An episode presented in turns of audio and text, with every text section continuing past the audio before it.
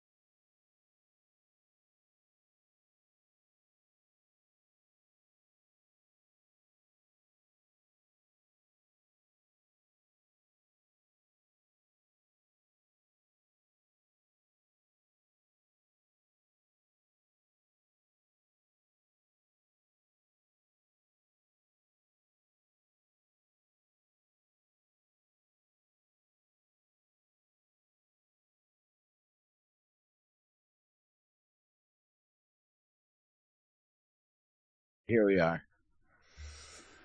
Your browser has lost connection to your camera. Yeah, yeah, so it goes. All right.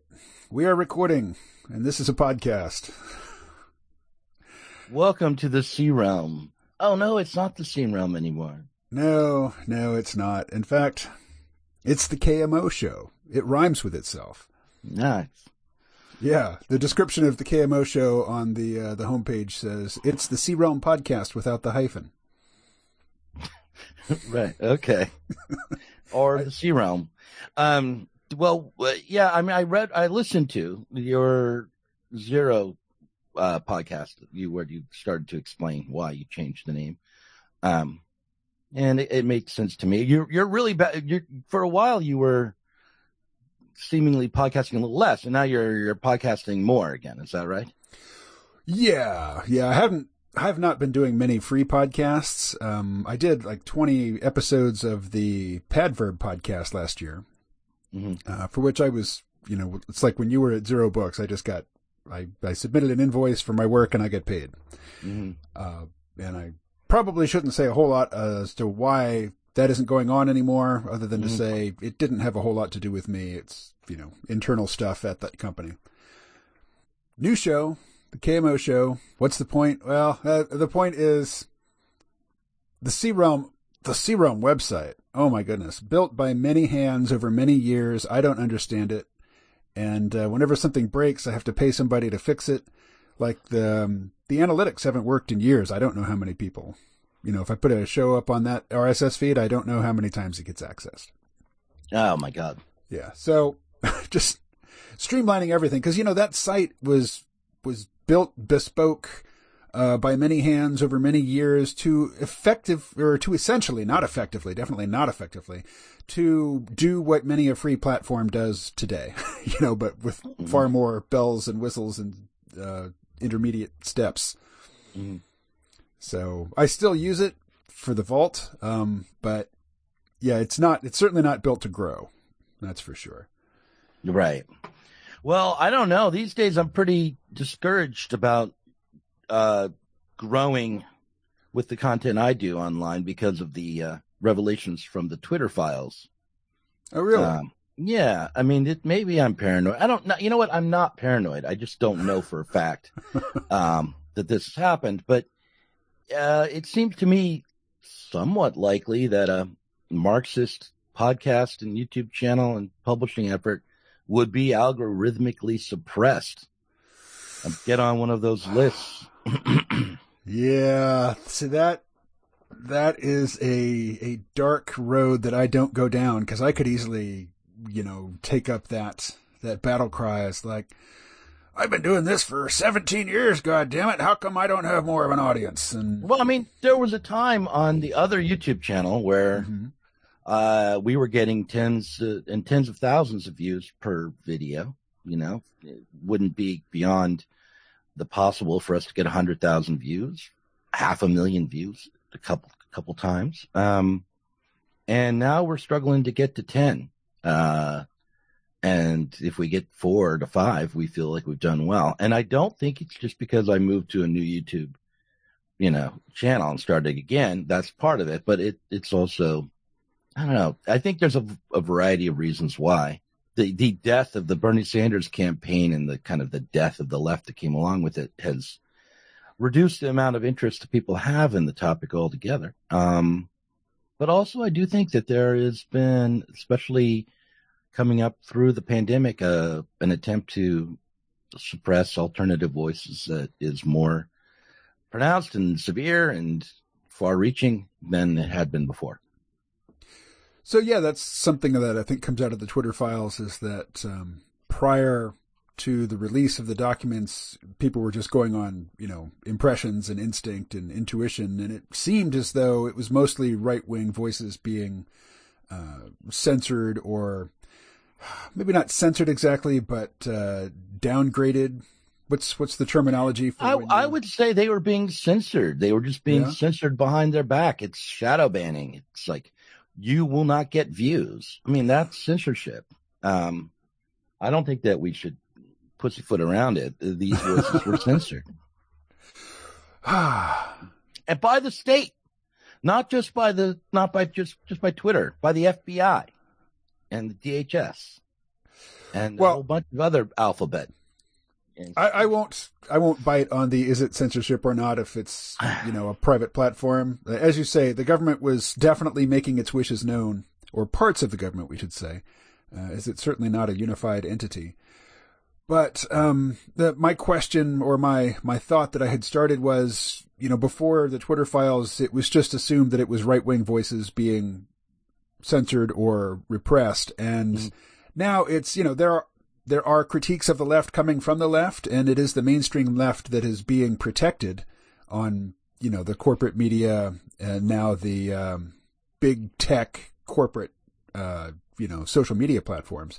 And it turns out, yeah, I mean, there's there's all kinds of voices that are being suppressed. It's the state bureaucracy that's being protected, and that might look left wing sometimes from, from some points of view, but it's not what I think of as the radical left, which basically liquidated itself into the Democratic Party around 2017.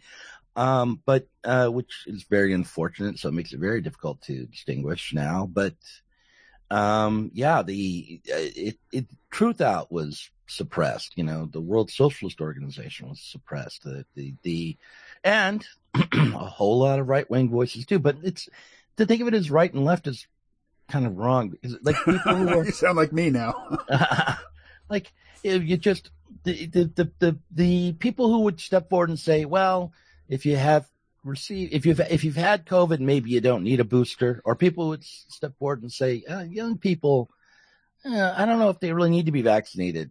Certainly not first. Yeah, they would be suppressed, and despite their credentials and the reasonableness of their arguments. There's something called malinformation um, that was being uh, put forward. So, There's, like, if it was disinformation, misinformation, and malinformation. Mal? malinformation is malinformation is true information that might lead people to do the wrong things. Oh, yes, that's definitely a concept we've we've been missing.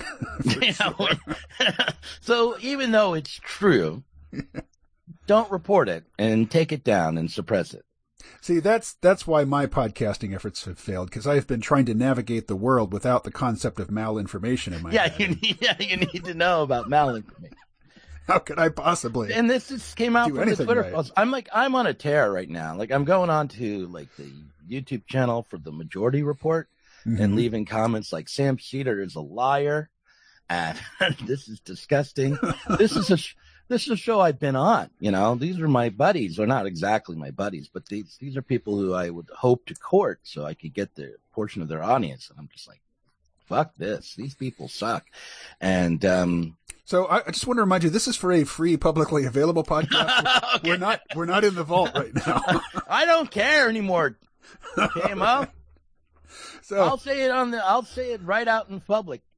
The the majority report is carrying water for the Democrats who are carrying water for the FBI, and it's disgusting. That's what I'll say. And and I know Matt Lech. I've interviewed Matt Lech, and he should know better than this, but he doesn't. So he clearly it's not insincere. It's not in bad faith. He just cares more about whether or not Matt Taibbi sounds like a friend, somebody he'd want to go to a party with in Brooklyn, then he cares about whether or not Matt Taibbi is telling the truth. And so, for for any listeners who might not be familiar with my usual production style, um, I had a, a free podcast called the C Realm, C dash Realm, and then I had a behind the paywall podcast called the C Realm Vault. And for the last few years, I've mostly only talked to Doug for the Vault because it had a small audience and, you know, it couldn't really go viral and he could say things there that he wouldn't say yeah, publicly. right. Yeah. But that caution is just gone. It's like That's fuck it. right. Yeah, that's right. Uh, but so people might not even know who who I am. Should we introduce who I am at this point? Now that I've burned, you know, down whatever bridges might have Sure. existed. Whatever Um, you think is relevant. Okay, so I'm Doug Lain. I used to um, uh, run the Zero Books imprint, uh, which is a British critical theory imprint. Um, uh, I uh, left there. Um, the people who had run it before I, I started running it bought the company and got rid of me. So I started my own company called Sublation Media. I publish books. I create po- a podcast. Um, I I'm on YouTube. I've written novels. Uh, uh, and you should go and read them. They're they're brilliant. Um, and uh, uh, that's me. I'm Doug Lain, um, internet micro niche celebrity. So the novels have been mostly, um, I would say, dry humor science fiction. Yeah, yeah. I mean, they're kind of sometimes, you know, they're sad too, but um, but yeah, they're kind of they're they're sardonic or sat- satirical um, science fiction novels. The last one that came out was in 2018. It was called Bash Bash Revolution, and it was sort of my answer to Ready Player One, um, where the AI took over the world, and uh, it was before the metaverse. You know, just before the metaverse became a thing, and I was like, what if an AI came took over the world, and what its first its first move was to get all the people in the world to leave reality and enter augmented reality so that it can control everyone um, directly. And that was the plot of Bash Bash Revolution. And it was a dystopian novel, but the characters in it believed they were saving the world by helping the AI to achieve this task. And they might have been in the in the novel universe. That's the last one I wrote. And yeah, so it's sort of sart- sart- satire, kind of. But it, you know, who knows? Maybe next week it will all come true if we, if uh, Zuckerberg has his way and we all live in the metaverse. So we all live in our personally curated metaverses already. It's just we're not wearing, you know, full dive uh, VR goggles and whatnot. Yeah, So for me, like the the sun in the sky right now is um, uh, Silicon Valley Bank, which, you know, over the course of like 24 hours went from solvent to not solvent. Hmm. Are you familiar with this story? No, tell me what's going on with the Silicon Valley Bank. When did, which bank is it? Uh, it is called Silicon Valley Bank. Oh, Silicon Valley Bank. Okay, okay. Mm-hmm. And Not... uh, lots of startups you know, Silicon Valley startups, uh, their venture capital funding is parked in that bank. Mm. and so a lot of them haven't been able to make payroll this week. Oh. And, you know, there's two, the two big stable coins in, in the world of crypto are Tether or USDT mm-hmm. and, um, Circle has one called USDC. Mm. And Tether has always been super sketchy. Like they just, they seem to print it out of nowhere. And when you ask, you know, what's it backed by, they, they throw up, um, kind of a hand wavy, oh, you know, lots of commercial paper, lots of, uh, corporate debt instruments are, you know, behind our, right. our token. And it's, it's super sketchy. Everybody realizes that there's no way there's nearly enough assets behind it to really give $1 dollar's value to each, each tether. But USDC, seemed like it was really legit because for every dollar, every, you know, one dollar stable coin that they minted, they had one dollar, you know, one actual US dollar in a bank account someplace. But a lot of those dollars were in the Bank of Silicon Valley, which just went belly up. So no, no. now, you know, the, the responsible, you know, the stable, like the genuine stable coin, the one that actually had assets backing it is the one that is, it's lost its dollar peg. So it, it is a crazy time in um, well in crypto and in tech right now in terms of finance. Does it, does the government have a responsibility to bail out Silicon Valley or to to reimburse the? I mean, it's a commercial bank, so maybe not, right? Um, well, it's it's the same as any other bank in that depositors' first two hundred and fifty thousand dollars are you know guaranteed by the federal government, but oh right for a startup, you know, with Silicon Valley or with uh, VC money to spend or you know to have in the bank, what's two hundred and fifty thousand dollars? Right. Yeah. Yeah. Okay. Uh, yeah. So that's um that's bad news. Well, what do you think the cause of the collapse of crypto and now the Silicon Valley Bank uh, is? What do you think? What went wrong there? Uh, well, we're still reeling from the whole FTX collapse. You know, the right. whole um, Sam Bankman Fried basically taking people's investment money and using it to buy influence. you know, right. to give to politicians to try to get his industry regulated via a uh, a weaker federal agency than the you know the FTC. Mm-hmm. so, yeah, I, um, I I think it just the interest rates went up. I think like all of this speculative investment, including crypto, um, and a whole bunch of other things were, you know, riding on low interest rates, super low interest rates. And when that went up, all that free money went away and everything started that was relying on that started to collapse. Could be is, you know, streaming video services and big media companies are going to see problems as well because, you know, they just seemed like the whole, yeah, tech, internet media structure is really just running on on fictitious capital, just just a bunch of uh, you know loans at no, very low interest rates, and now that's going away. But that's very, my very sketchy, you know, surface level. Well, when the government was just giving money to people, you know, just sending checks out, Bitcoin yeah. went from around twenty thousand dollars up to around sixty five thousand dollars, mm-hmm. and then you know, that free money went away and it crashed back down to below 20,000. And then just before all this, it was up to around 23 and now it's back down to 20. So it's basically back where it was, uh, before the pandemic and the attempts to, you know, keep people solvent by just sending checks out to people. Mm. Um, but there's a lot more going on. I mean, the Bitcoin and Ethereum and the other big, uh, cryptocurrencies, they tend to go up and down with the tech stocks.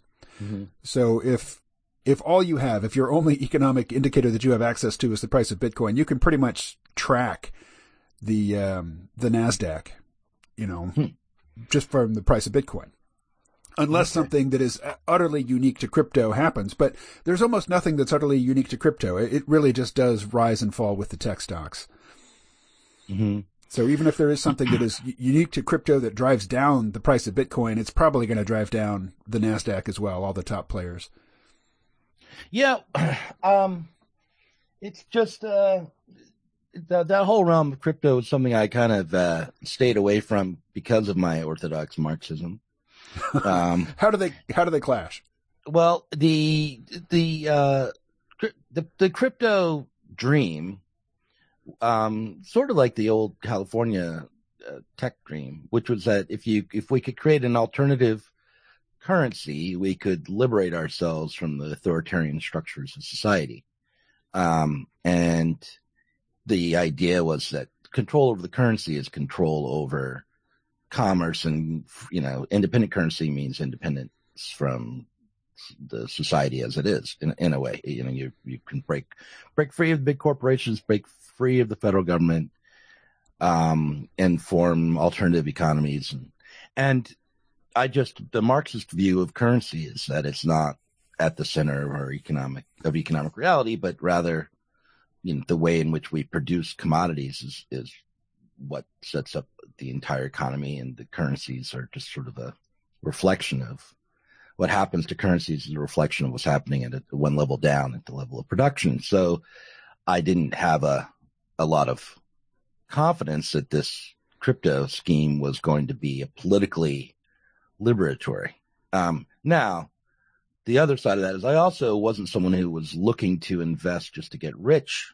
I mean, if I had, you know, like if I was thinking like an investor, I might have been interested in crypto for a while because I, you know, it's like, oh, well, it's going up. I could have treated, treated it like any other speculative investment. And in which case it might have been a good idea for a short while, just like any stock might be, but it wasn't sold that way. It was sold as like, this is going to create these grand social results. We're, we're going to have a better society. We're going to be free. We're going to, we're going to, uh, this is revolutionary. And as soon as you start talking that way, you're like, Hey, you're, you're stepping on my brand. Don't, yeah. don't. I'm the so, one peddling the revolution, buddy, and it's not that revolution. That's right. Exactly. yeah. Well, um, I, I mostly look at it as a speculative asset. I'm, I'm not one of the, the ideological underpinnings of crypto in general is that it allows for trustless interactions between people because the code is law. You know, it's, it is executed uh, the only way it can be, and it's supposedly written in such a way as to foil criminal intentions, which is obviously not true. Um, and, you know, I don't think that eliminating trust between people is, is a worthwhile goal. I don't think that it is our trust in one another which is holding us back. Um, so yeah, I'm not, right. I'm not interested in that at all. And in fact, most people who invest in Bitcoin and Ethereum and Cardano and, you know, all the others do so through centralized exchanges like Coinbase. You know, very few people who hold Bitcoin are holding them offline in a cold wallet somewhere, you know, to weather the storms that are going to take down the big institutions. Most people just treat it like a stock, you know, and instead right. of going to I use Webull to, you know, follow stocks, but instead of going to Webull, you go to Coinbase or you go to Kraken or, you know, KuCoin or whatever. Yeah. Yeah. So I'm, I, yeah, there's very little that uh, I'm interested in ideologically other than just the concept of sound money. Uh, you know, it, it, Bitcoin cannot be inflated into worthlessness. It just can't. Mm-hmm. Whereas any fiat currency can be. And most, you know, eventually will be. Yeah. Either quickly or just, you know, very slowly over time, uh, through what seems like quite mild inflation. The value of your money goes to basically zero over the course of a century. But, you know, you, will be dead by then, so what do you care? Well, let me, I, I want to change the topic because I'm Fair out enough. of my depth there. Um, okay. uh, but, well, as a, you're, you, you and I have been podcasting for roughly the same amount of time. You're actually you've been around doing it longer than I have, but now we've both been doing it for so long that the difference in our tenure here is is not right. remarkable. Um, a couple years difference makes a big deal in junior high, not so much at your 40th anniversary. exactly right. um, so yeah, I mean, I remember you were like an, you were the old hand uh, when I started, but uh, not so much now. But what we both are. Do you feel like you're at a point now you can look back on on the podcasting you've done and say, oh yeah, this is developed. It's it's I've accomplished things I wanted to accomplish. I I've seen the um the conversation. We used to talk about the conversation a lot, you know, like in the early days, it'd be like, oh yeah, we're podcasting. We're part of a, a larger community. We're having a conversation with lots of other podcasters. Do you feel like that's gone away now, or do you feel that's, like that's definitely gone away? Yeah. Yeah. Uh, when I got started, I was really, I was, I was not an official member of the, uh, the Dopecast podcasting Mhm. network, but, Mhm. You know, I was regularly talking with those people on and off of podcasts. And, um, yeah, I, the C Realm definitely came up at the same time as a lot of other podcasters that I was, you know, I was talking to. And now I don't listen to a lot of podcasts and a lot of the ones I listen to, I listen to, they're, you know, they're big. It's just a parasocial thing for me, like, you know, listening to Joe Rogan or something.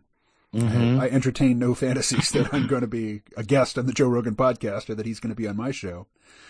Uh, and I, that's probably a bad example because I don't, I almost never listen to an entire episode of his podcast, but, um, yeah. and, and yeah, I'm- there's a lot of podcasts that I'll check in with from time to time, but I am mostly going on guests and topics now rather than, you know, having one source that I'm just following all the time because it's, it's built credibility with me through, you know, a long period of, uh, really high quality content. The only podcast I listen to every week now, I watch on YouTube, but it's a Mhm. podcast as well, and it's called um, the Non Zero Podcast. It used to be called Blogging Heads TV. So that's uh, uh, Robert, Robert- Wright. Robert Wright and Mickey Kaus. Yeah, I read the book uh, Non-Zero in the '90s, I guess. Yeah, I mean, it's it's it's like a foundational text for me.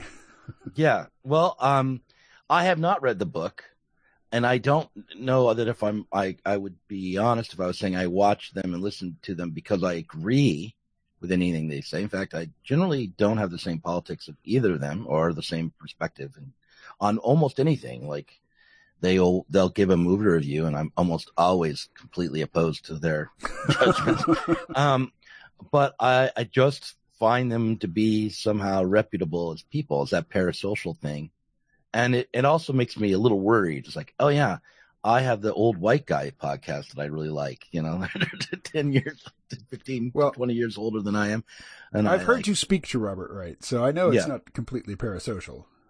No, I have. I've interviewed him. Uh, I I interviewed him, or I was Norman Finkelstein and Robert Wright were on my podcast to discuss uh, Norman's book and the question of censorship recently. But uh, and I've interviewed Mickey Kaus too, so it's not completely parasocial, but you know. They, they don't. I don't think they they listen to my podcast on any um and uh yeah but that's that's it so i would but it, it all i'm really saying is if if i had gone to myself in 2009 when i started podcasting and said hey if i go back in time and say hey doug within what has it been how long has it been like 15 14 15 years something like that you're going to be just really digging centrist podcasts from a couple of old New Republic editors and completely disengaged from everything here involved now because you're going to be old. I would have uh, been upset.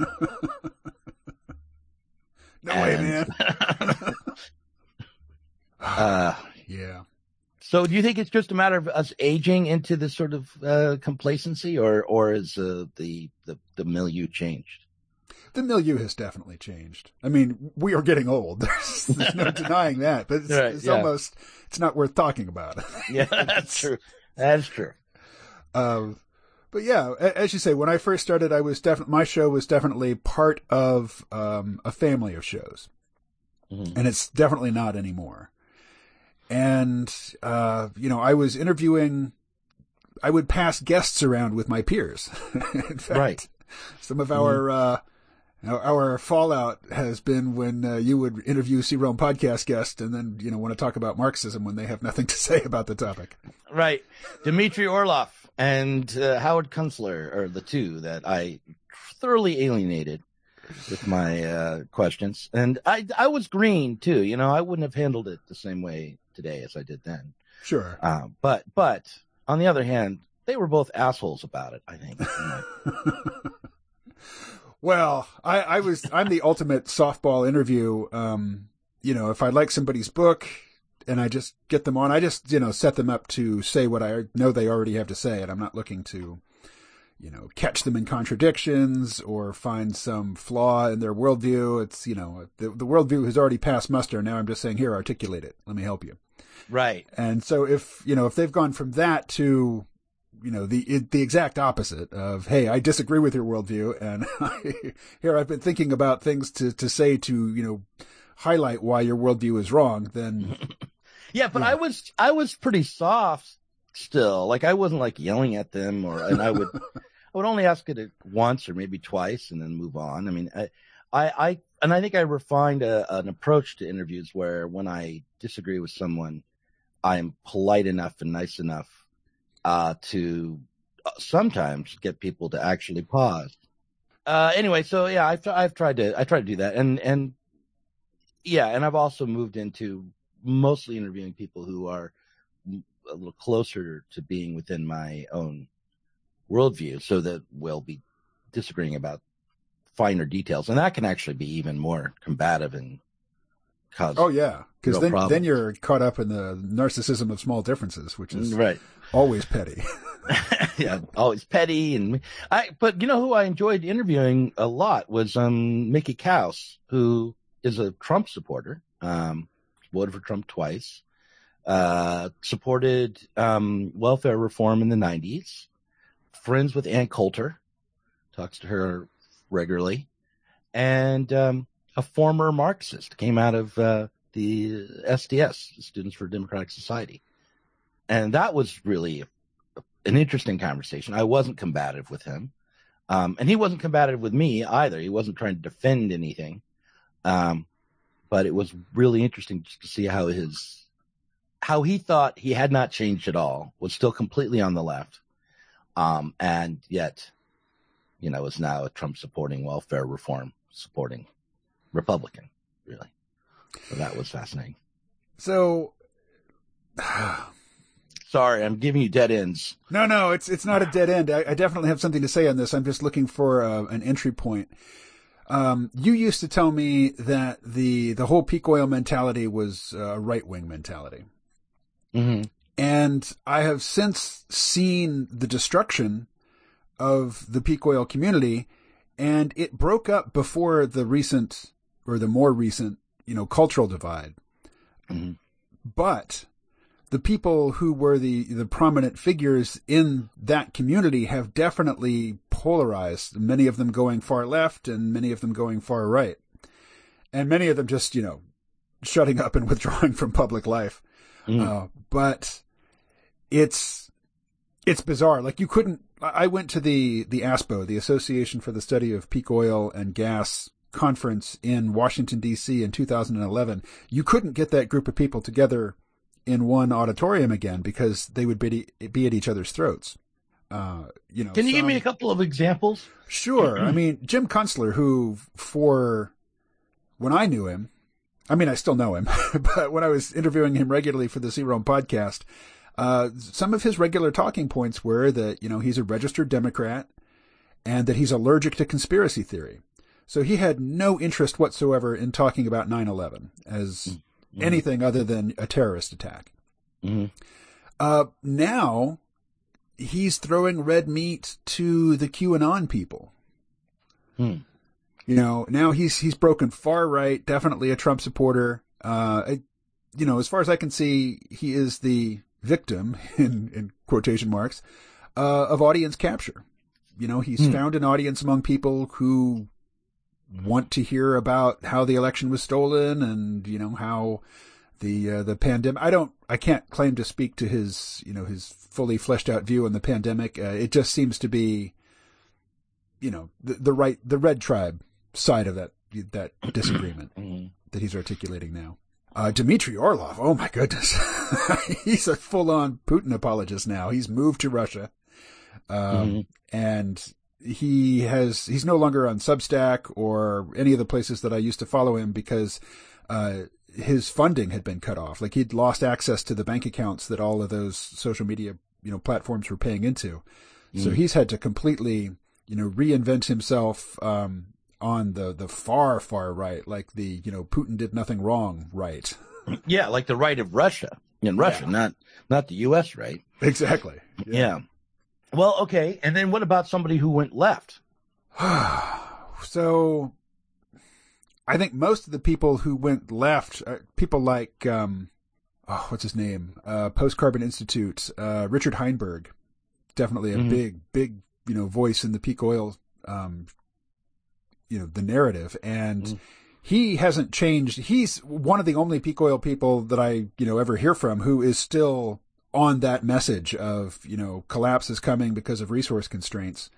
Most mm-hmm. everybody else has moved on to just culture war stuff because I mm-hmm. guess that's what gets the clicks. Mm-hmm. But, uh, you know, he, he had a very buttoned down sort of presentation with the, the Post Carbon Institute and he's, you know, stayed in that lane and he owns it now. There's, there's no competition for it.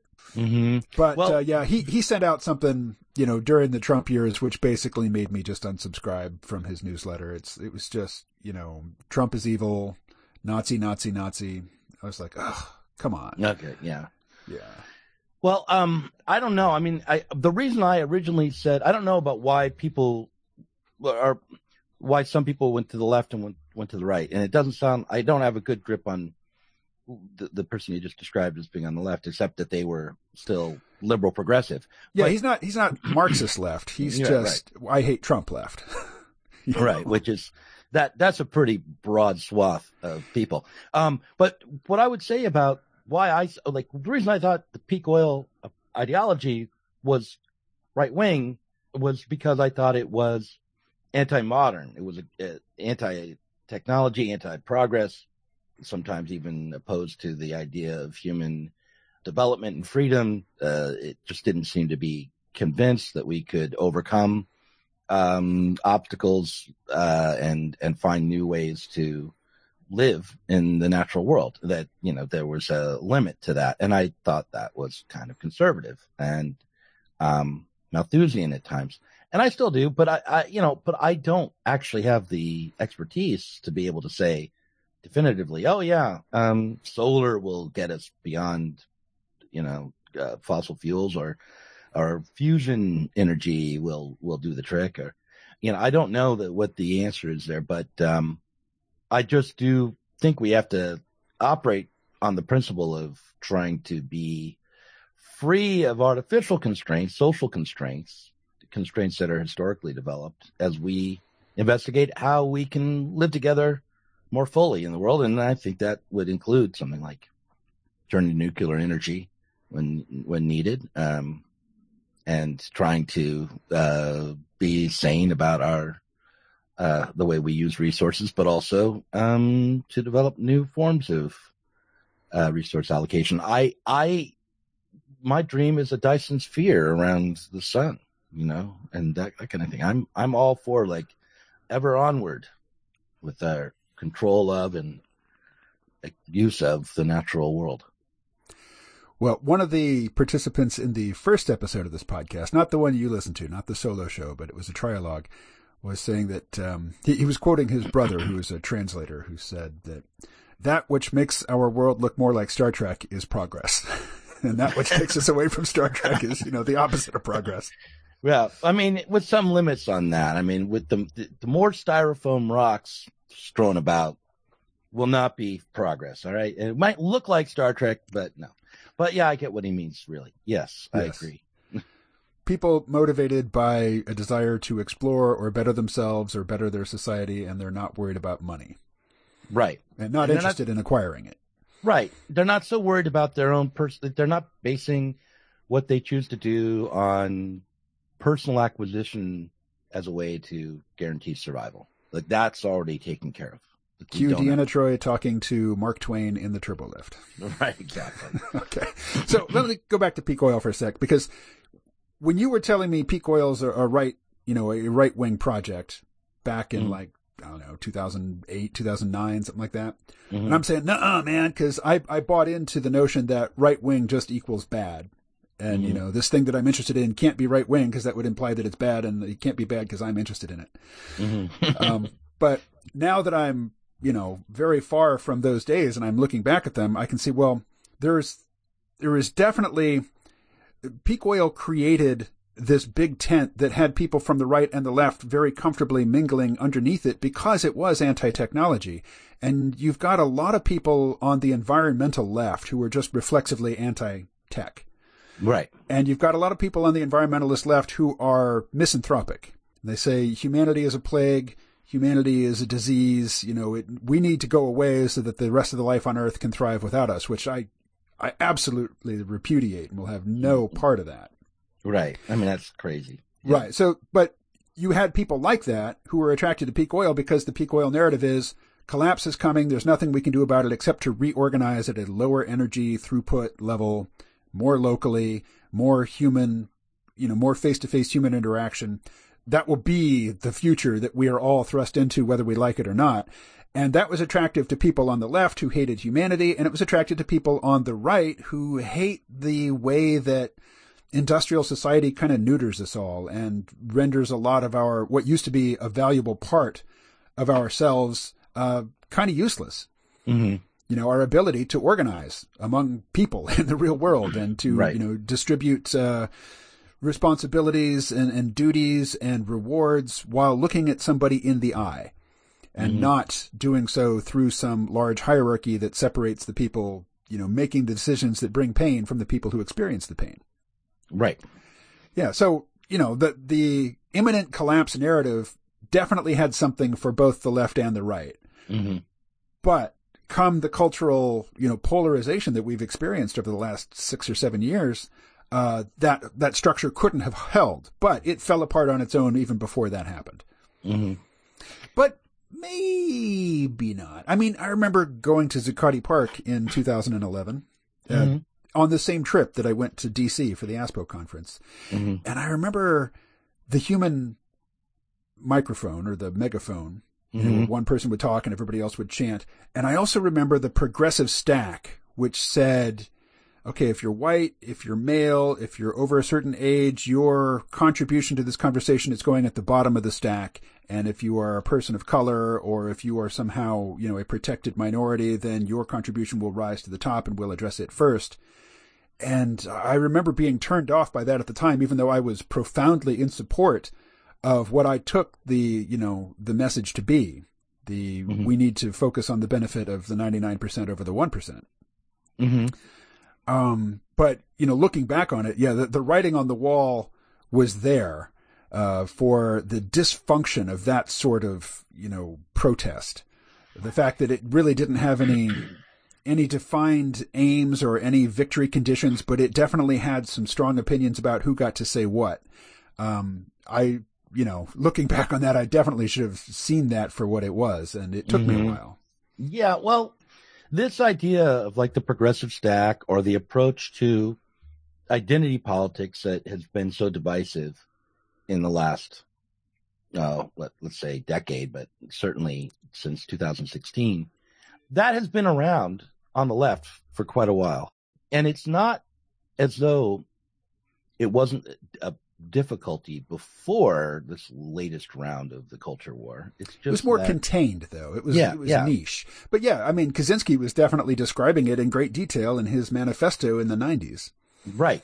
And it was it it helped to break up organizations in the 70s on the left. You know, um, distrust between white people and black people was instrumental and used by the COINTELPRO, uh, you know, FBI, uh, to, to, to destroy the Black Panthers. Um, and that's a kind of a rough sketch of what happened. But what I would say is different now is that the Democratic Party, uh, after Trump particularly found it useful to go full radical radlib woke um, and mainstream the excesses of the new left and and which is the 60s you know left and to take up what had been kind of fringe opinions within the academy dumb them down and and push them out and it was just all in service of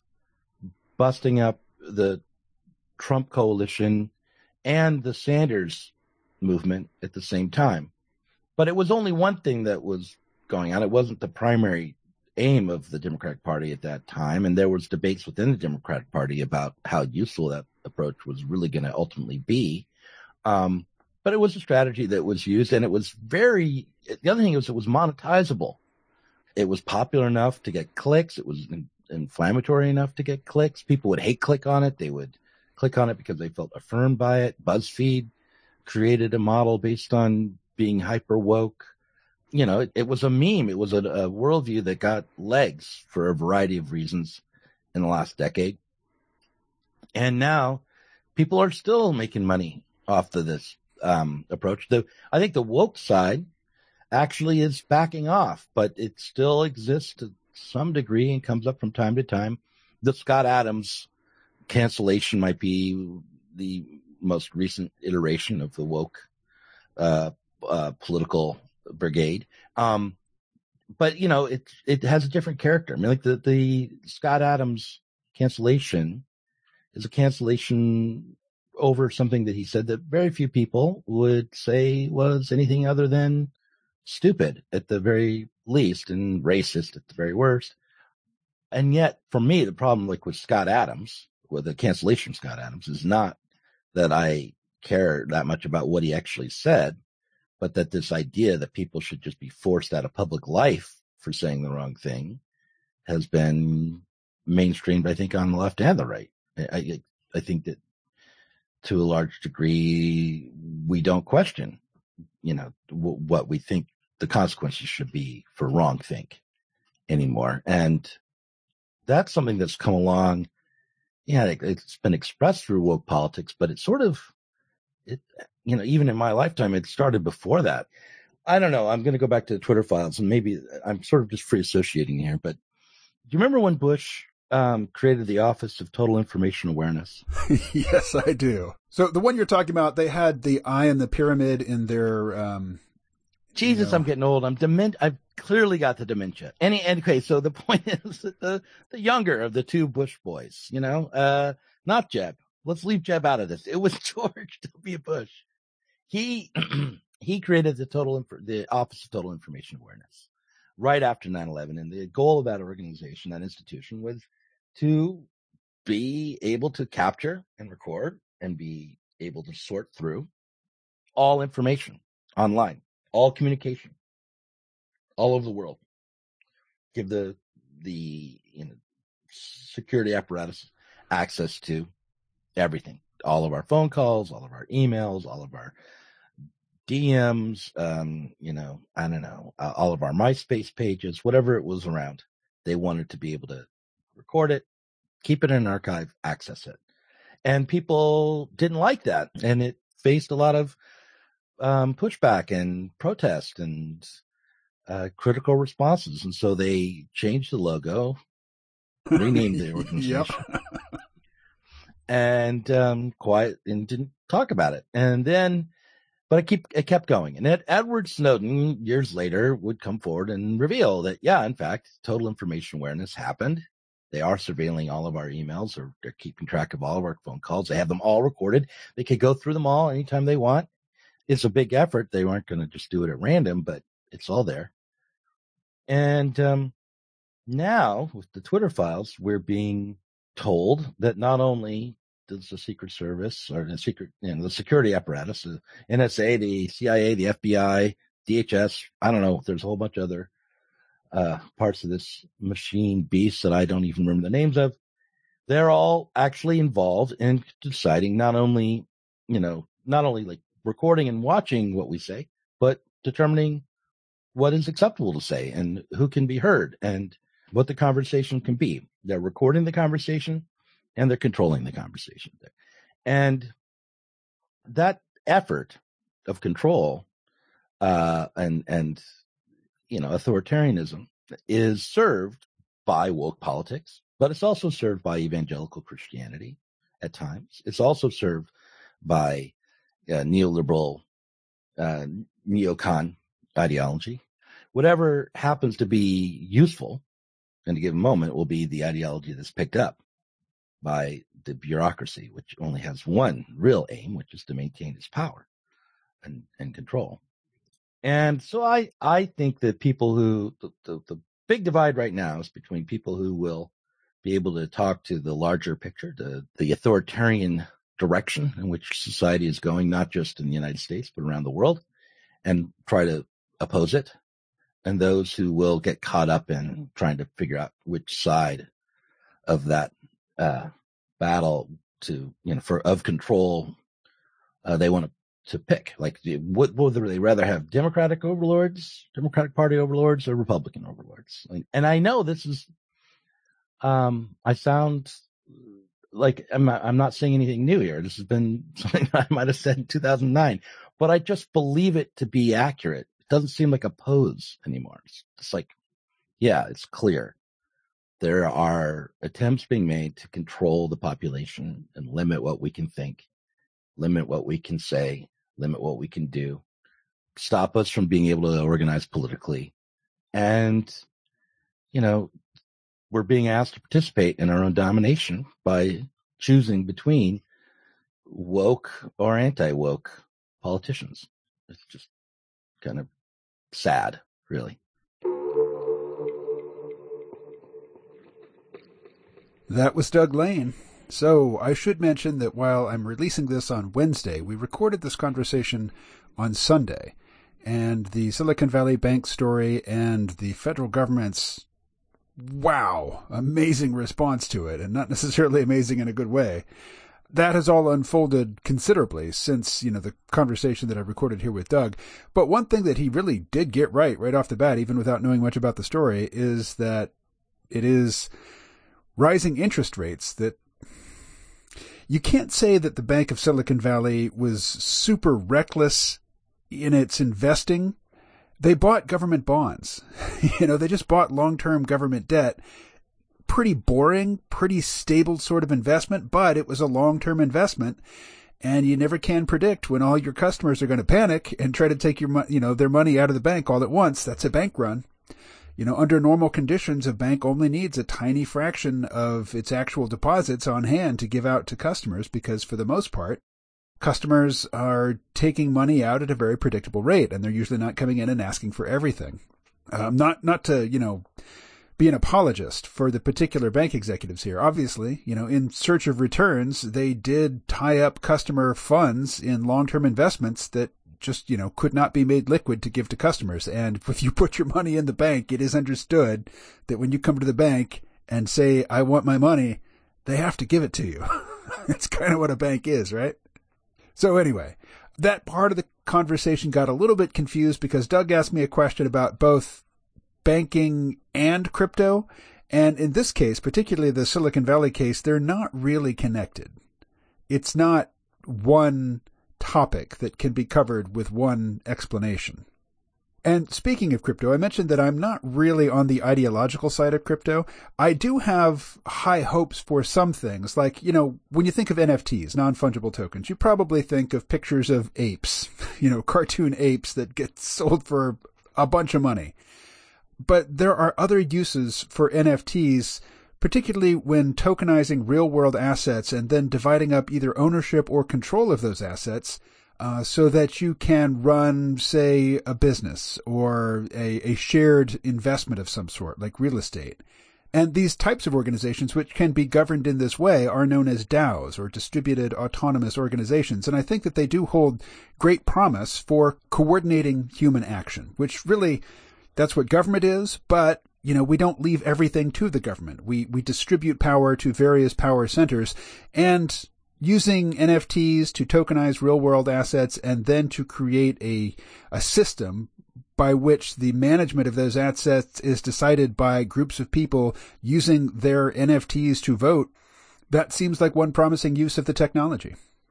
Uh, now, I say I'm not ideological about crypto for the most part. I'm certainly not among the group of people who think that uh, crypto is going to eventually overthrow fiat currencies, particularly of, of big governments like that of the United States. I don't really see that happening. I don't know that it would be a good thing if it did happen. But having an alternative system, one that is not subject to inflation, and by inflation, I don't mean, you know, consumer prices rising. I mean the amount of money in circulation increasing dramatically. Inflation of the money supply I think having alternatives to fiat currencies, particularly with sound money aspects, is probably a good thing.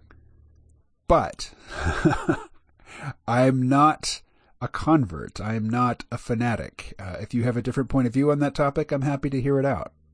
With the old C-Realm podcast, each episode had a title. And I decided not to do that with, uh, with these new episodes simply because it's just one more thing, you know, it's one more item on the podcast checklist and it's not strictly necessary. And what's more, I always chose the title last and a lot of times it was almost an afterthought. And, uh, people seem to think that I put a lot more into the titles really than I did and they thought that maybe there was uh, some messaging going on in the titles, and there might have been some, but again, it wasn't deeply thought out. And, you know, if I don't pick titles, then I don't have to defend my choice of title. But if I were going to give this episode a title, it would probably be Aging into Complacency. And, you know, that was a phrase that Doug used, uh, and I wrote it down. That's that's typically how I picked titles in the past. I would just be listening for uh, phrases, evocative phrases, and I would write them down while either in conversation with the guest or later on while editing the conversation. But talking about aging into complacency, I'll, my shift in outlook that I think that comes with age is that I'm just not like I am interested in the big picture and I certainly am interested in the trajectory of human civilization going into the future. But I'm not certain about anything. I mean, the things that I'm certain about are just they're small, they're personal, they're close to home. I certainly don't believe that the world would be a better place if everybody adopted my point of view.